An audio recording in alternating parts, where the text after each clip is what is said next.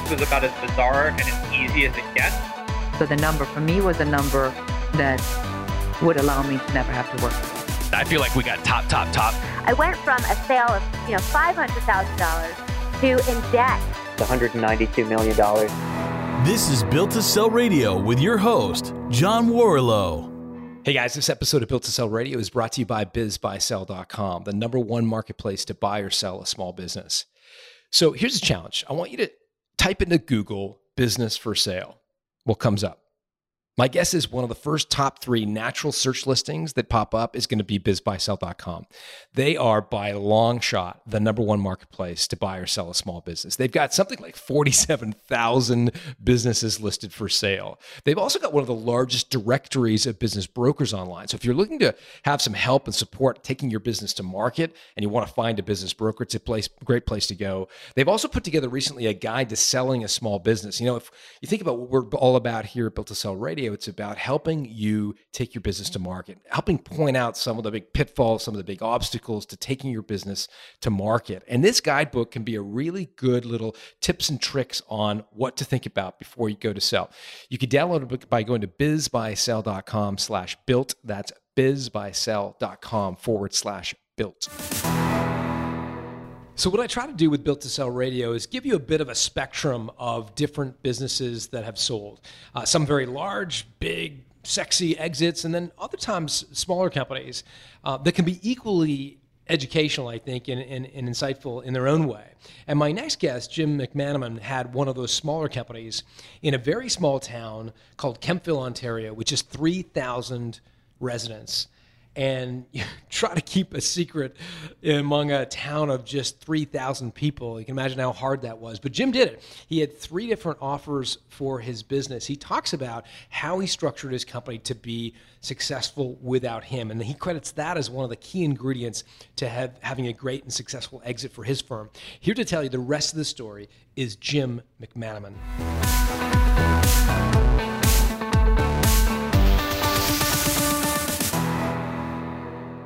Jim McManaman, welcome to Built to Sell Radio. Thanks, John. Good to be here. So, Solution One, tell me what kind of company this was.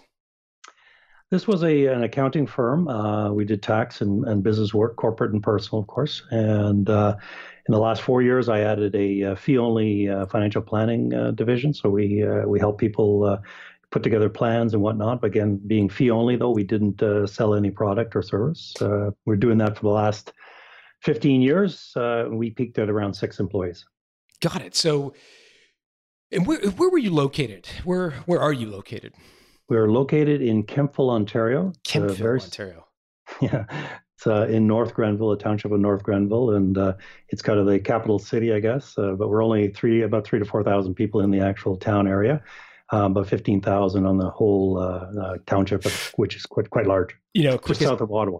Quick aside: uh, When I was a kid, I had a job working for the Ontario Tennis Association, and my job was to go around all summer and go around and put on a tennis performance thing uh, at, at, different tennis clubs all around Ontario. So I have been to every tiny little town in Ontario, oh, yeah? and I've yeah. never actually been to Kemptville. So uh, you know, it must be a small town. Population, you said three thousand three to four thousand. Uh, it keeps growing. They don't uh, they don't track the number anymore, but uh, we're 30 minutes south of Ottawa. and We've become a, a bedroom community because of the uh, major highway that uh, came in about 10 years ago. Got it. And so this is one of the reasons I wanted to have this conversation because a lot of our guests, or excuse me, a lot of our listeners are uh, working in small towns. They are Main Street businesses that are are not fast growth tech companies working in major you know centers. They're uh, sleeves rolled up, small companies in small towns. And so um, I was really curious to learn from you what it's like to go through an exit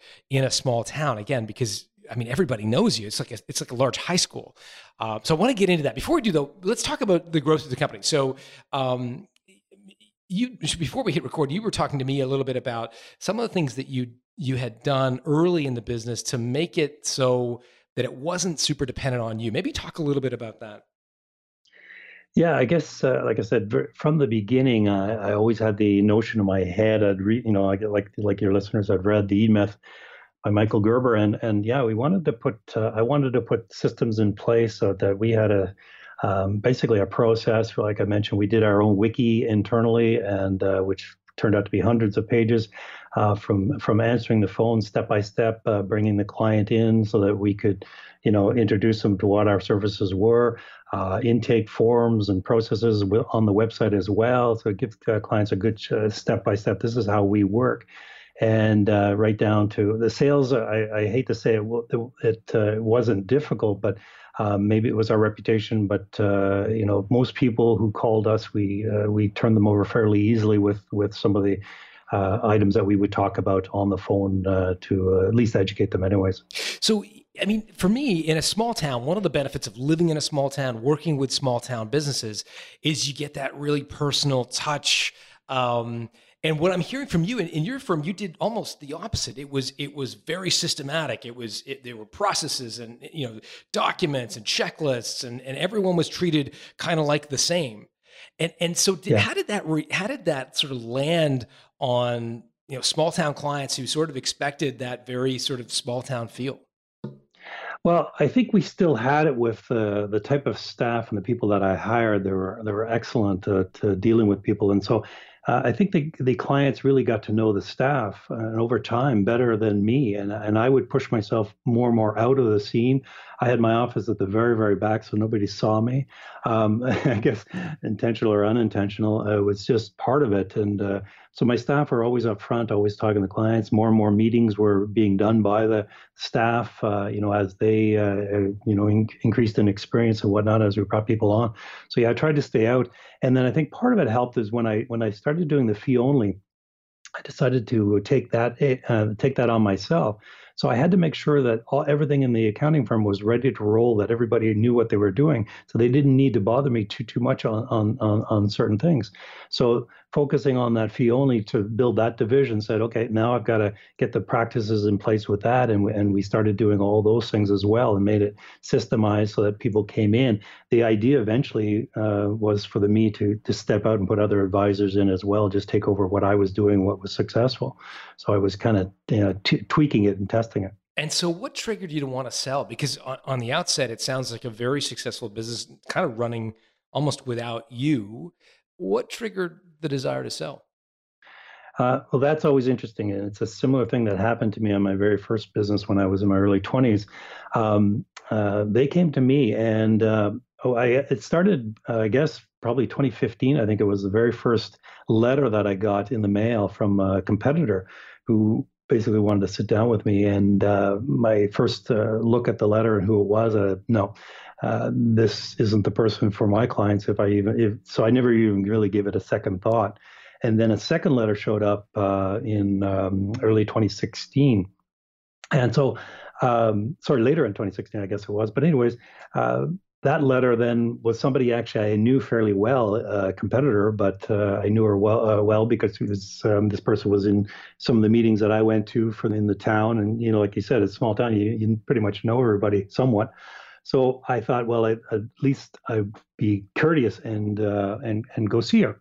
So I did, and we sat down. We had some great conversations and meetings, and and I had really no intention. My my whole idea was to bring the build the planning firm up so that I could step back out of that as well and just let things run. But um, after our very first meeting, um, there was no real offer on the table, but at least I had an idea where they were going. So, and it's surprising to me that that in a small town of 3,000 people in a relatively unsexy business, you got two unsolicited letters to sell your company. Any idea why you were you were getting courted uh, again in this very small town? Well, I think it's because we were um, we were well known. I think our market share was fairly high um, as one of the newer, probably newer firms. Uh, we were we grew fairly quickly. Um, and that is also intuitive with the growth of the uh, town was was was very fairly quick uh, because of this new highway. So that helped a lot of our businesses, not just me, but to to grow fairly quickly. But so I think they saw that our marketing, we were out there with marketing. A lot of accountants aren't are terrible at marketing. Um, so we did a lot of marketing, got it out there, got our name out there. We're involved in lots of community activity and whatnot. So I think that helped. And uh, you know, I think the the owner of this particular business, a uh, smart operator as well, knew that you know a good way to grow is is you know is to buy some of your competitors for sure. A lot of legwork is done, so I think they they intuitively saw that too. And were both of these competitors that uh, that sent you letters were they both located in Kemptville? Yes. Got it. Yes. Okay. Got it. So okay, so you have this very sort of friendly but not necessarily terribly constructive meeting with the with the person that you know. Where did it go from there? Did did did who who made the first move to say, "Look, we want to buy you"? Um, well, I guess they did, and uh, it got to, so. Then I guess really a week or so after the whole thinking, uh, or, or uh, thinking or stewing on it, I like again I wasn't ready to go, but all of a sudden my my brain said, "Yeah, you know, this is an opportunity. Let's let's let's look at this."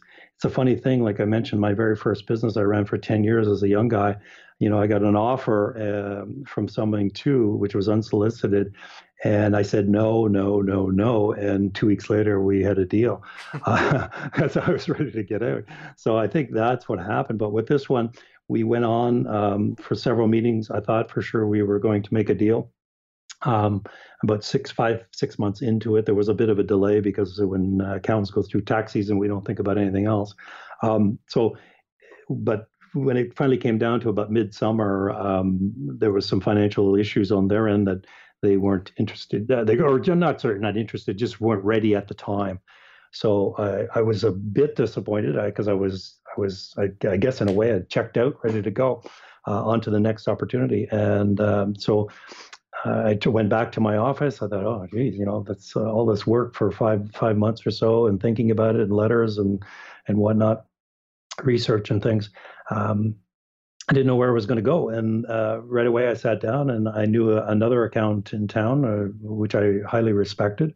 Like, what the heck? I'm going to send an email to them. So that day, I uh, that afternoon, I sent an email to them. I said, you know, I've had a couple of offers or, or, a couple of people interested in my business. Uh, what do you think? And uh, within within a few hours, they said, hey, I think well, I might be interested. And we went from there. Um, that was the midsummer of 2016, and to the so the end of uh, 2016, December 31st was the closing date. So we had done off and on negotiations for about six months, and uh, and they ended up buying the business. So, so I didn't give up. Are you at the time still negotiating with the other two people that sent you a letter? No, the first one I said, the first letter was I said no. I I I, I turned them down right away. I wasn't interested in their who they were and and the type of business they were running. Didn't think that was a good fit for my clients. The second one I thought for sure uh, they were a fit, um, but um, again it, it didn't work out, which is fine. But the uh, the third one I reached out to them and mentioned that uh, I had some other uh, people that were interested in, and what did you think? And and they thought, yeah, let's let's let's let's at least sit down and talk about it. And that's where it started. I love this, by the way. This is great insight for our listeners because a lot of times we get the question so like how do i how do i get the ball rolling if i'm not getting solicited offers how do I get people interested in me? And I think you did a great job by saying, look, we've had other offers. Um, we're, we're in the midst of a conversation with one right now that, you know, may or may not go anywhere. But, you know, in fairness do you, wanted to reach out to you to see if there was any interest in your end. I think it's great. Yeah. It you're not sounding desperate. Um, but at the same time, you're getting a third party, you know, another another sort of firm, and it, in this case, it sounded like it, it is the actual company that you went, uh, you actually consummated a deal with. So Yes, it's a great uh, it's a great approach. So take me from there. So so it does the in this uh, this third firm, the one that you actually initiated with, did they send you a letter of intent of some sort, or did you put a number on the on the table first? How did that work? Yeah, we um, we we first um, we we had several meetings, kind of over lunch, and discussed uh, our different businesses and whatnot, and how they might mesh. And uh, you know, it went a lot easier than I thought it would. Um, the only the only uh, downside I would say to me is um, if you know me, I'm, I'm, a bit of a type A personality and I like things done yesterday. So um, where he is, I don't know what type he would be, but he's a, like I said, a very good uh, old fashioned type of accountant, uh, very uh, methodical and pre- precise in what he does, uh, and uh, but extremely patient, much more than me. So he was, I thought maybe uh, things could have went a little bit faster, but uh, it was going at his pace, and you know I had to I had to slow down my I had to slow myself down to say okay. We'll, uh, we'll go at his pace. And sometimes I thought the deal wasn't going through. And when I reached out to him again, thinking, okay, we still have a deal, and he was absolutely, absolutely. But it was just I had to learn that his personality was different than mine, and I was uh, I was moving, trying to move too fast. Okay, so you had a deal, uh, but at what point did you? Uh, was this a verbal agreement that you had while you were meeting? We yeah, we had a initially we had a verbal agreement, and then uh, I asked him to uh, put it in writing, and he did. Um, so I had the the letter of intent, and and you know he wanted to do his due diligence and all that stuff. So all that uh, you know, a typical uh, documentation was written up, and uh, I signed off on things and gave him his due, due, diligent time so he can go through, you know, our client list, uh, what they were, all the financials, that kind of stuff. Yeah. So, so I'm always fascinated by the verbal agreement and the sort of the back and forth and and and chess you know playing that goes on in these meetings around valuation um, because generally uh, you know kind of negotiation theory 101 is you never you know you never put the first price out. You're never the first one to put a, a number out. I had an interview uh, with another guest um, earlier in the week who said actually i did exactly the opposite. I, I put my number on the table and said that's the number. I'm not moving off of it and they came up to that number. And so i'd be fascinated in your case. Did, you know did you put the first number on the table in those verbal conversations? Did did did the did he? And, and how did that all transpire well, uh, yes, I, I, while this whole, you know, this took, you know, close to a year, I guess I was starting to get a little bit educated on on on what uh, what that number should look like, and so I did have a number, and uh, we did go. Uh, I did go with, um, um, like I mentioned to you before, 1.25 of of gross sales, and which uh, seemed to be a number, um, at least one between one and 1.25 for a lot of accounting firms, seemed to be the number that they were shooting at, and I so I looked at that number and thought, yes, uh, I would be I would be happy with that number. So uh, basically, that's what I put out. We put that number out on the on the second uh, person as well, and that's why I, I, thought we had a we had a deal that was very probably close to that. Um, and then the other benefit, I guess, what happened was this particular owner had bought another practice, his very very first practice, and it was a similar number that he used uh, during that practice. So we were we were lucky. Uh, I guess I was lucky. We were on on the same page when it comes to the number, and and uh, um, I guess another thing, John, what happened too would probably cl- help to close the deal. I brought him into my office on a on a Sunday, and uh, I kind of showed him the the ropes. I showed him everything how our processes worked. I took him into our CRM, uh, and ha- and we were probably a little bit more advanced when it came to technology and whatnot in our in our practice. But and that's what I you know that's what I strive for. But um, he looked at all this stuff. He looked at you know we did the we did the uh, the um, the the question questionnaires with our clients. Um, what's that? Uh, the the one question process. Net uh, promoter uh, score. Net promoter, yeah. So we did the net promoter about uh, maybe about a year before I closed, uh, before I sold, and so we were we had lots of of uh, history um, with our clients. And so I was able to give him all the reports from that promoter score, and he could read all the reviews from our clients. And so all that stuff I had when I was actually able to sit him down and how our CRM worked and how it covered emails and how these emails went out automatically after we spoke to a client, and how at tax season all this stuff all went out automatically to the clients, and they had their checklist ready and they could do everything online just about. So all that I think helped a lot. That we you know we really had our systems in place. We knew what we were doing. Uh, we weren't selling a dud. We we could really back it up. Got it. And why on a Sunday? What was that intentional on your end? Uh, at the beginning, it was because uh, just for just I didn't want uh, staff to get uh, concerned or, worried. Uh, so it was more it was more about that. It was more like the staff would be gone. I could t- could could casually take him through the office to get a good understanding. He'd been in my office before, so he knew uh, who our key people were and our staff. So he was very happy with who they were. And you know, the, the, big comment he made to me in the end, very close to the end, he says, you know, I'm not going to change your company name, even though he had two other offices. I'm not going to change any of your systems. I'm not going to change any of your people. I love it just the way it's running. He says, if anything, we will be able to tap into uh, some of those things that you're doing and put them into the other offices and uh, really help them out. And, and, you know, and I think there was a two twofold that we had that, but also he had uh, on his side, a lot of very talented accountants and people, a lot of a lot more experience than we had. And I think the two merging together was definitely a, a benefit for for our clients. Got it. our- And and then structurally, how did he structure the deal? So it was 1.25 gross sales. Uh, was was that you know cash up front? Did you have to take a note, or was there an earnout uh, associated with that?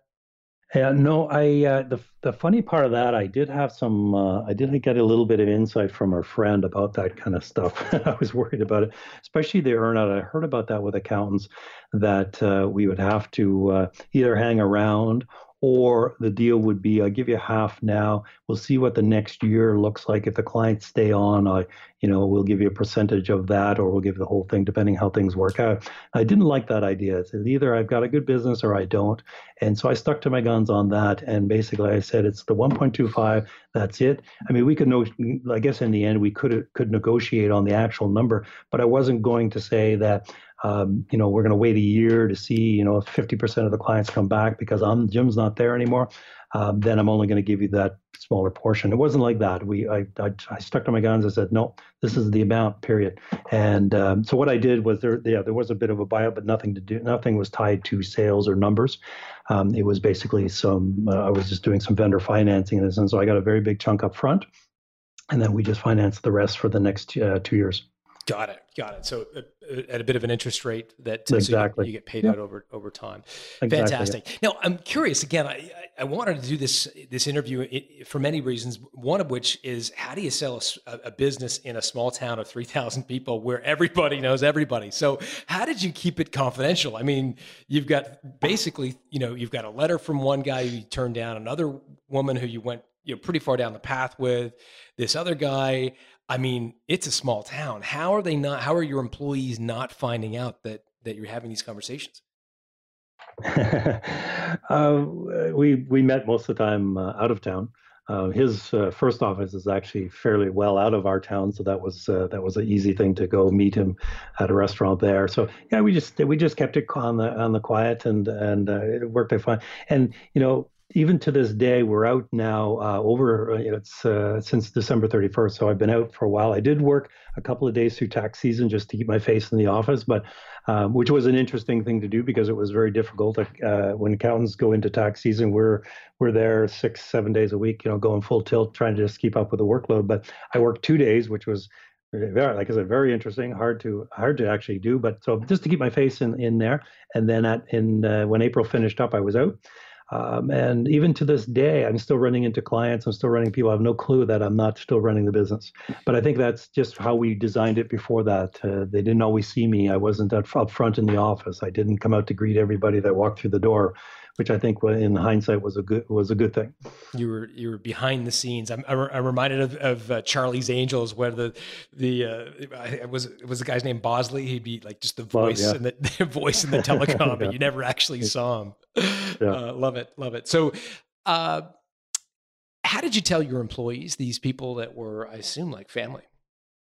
Yeah, um, that was that was tough. I, I think tougher than maybe tougher in my head than it, probably in the end it really was. But um, yeah, I just uh, once we once I knew the uh, the deal was inked and uh, and solid, um, I uh, I just had a meeting with all of them, uh, you know, and we we sat down and I said, guys, I, I got something to tell you, and I so I went through it, and you know, it, it went very, very, very smooth. I was surprised. They, I, I said, you know, do you have any concerns? Uh, everything is going to go uh, run as is. There's no big changes coming. Um, so, and I want, you know, I, we're going to have a meeting with the new owner very shortly, just just with a small group, so you can uh, see who this person is. I'm lucky that this person is uh, a very um, easygoing person and uh, you know liked the staff to start with and they were easy they got along extremely well. So that that worked out tremendously for me and for them. Um, and they're still there today. They're still operating things. I still check in once in a while see how things are going and everybody seems to be happy and uh, uh, this doesn't seem to be a whole lot of changes except the guy in the back office is not there anymore. How did it play out for you uh, from this perspective of your your position in the community. Um, I'm assuming in the in the you know while you were running the company, you were a pretty well known guy. You were out there, you were marketing, you were sponsoring the t-ball teams and so forth.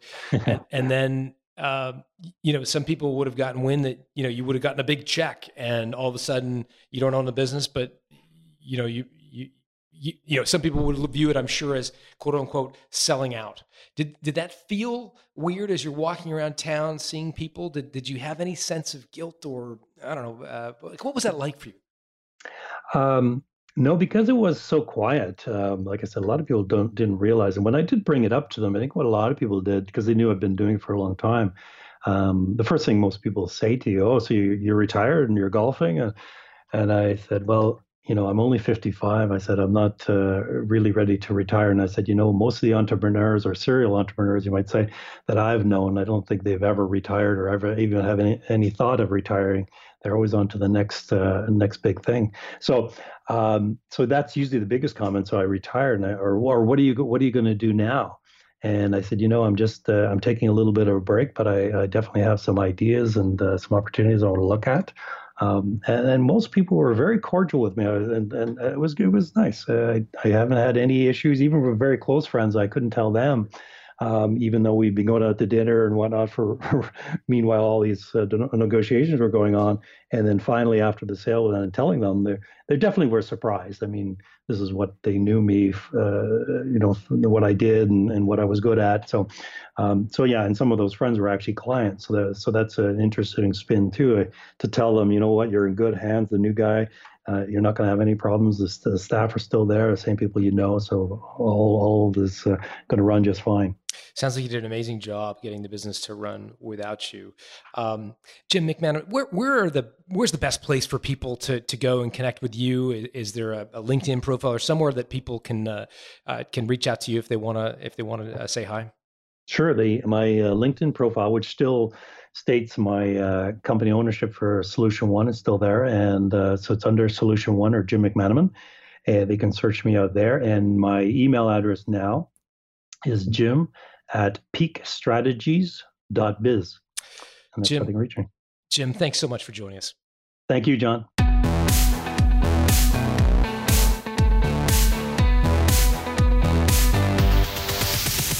Thanks for listening to Built to Sell Radio with John Warrillow. For complete show notes with links to additional resources, visit builttosell.com slash blog.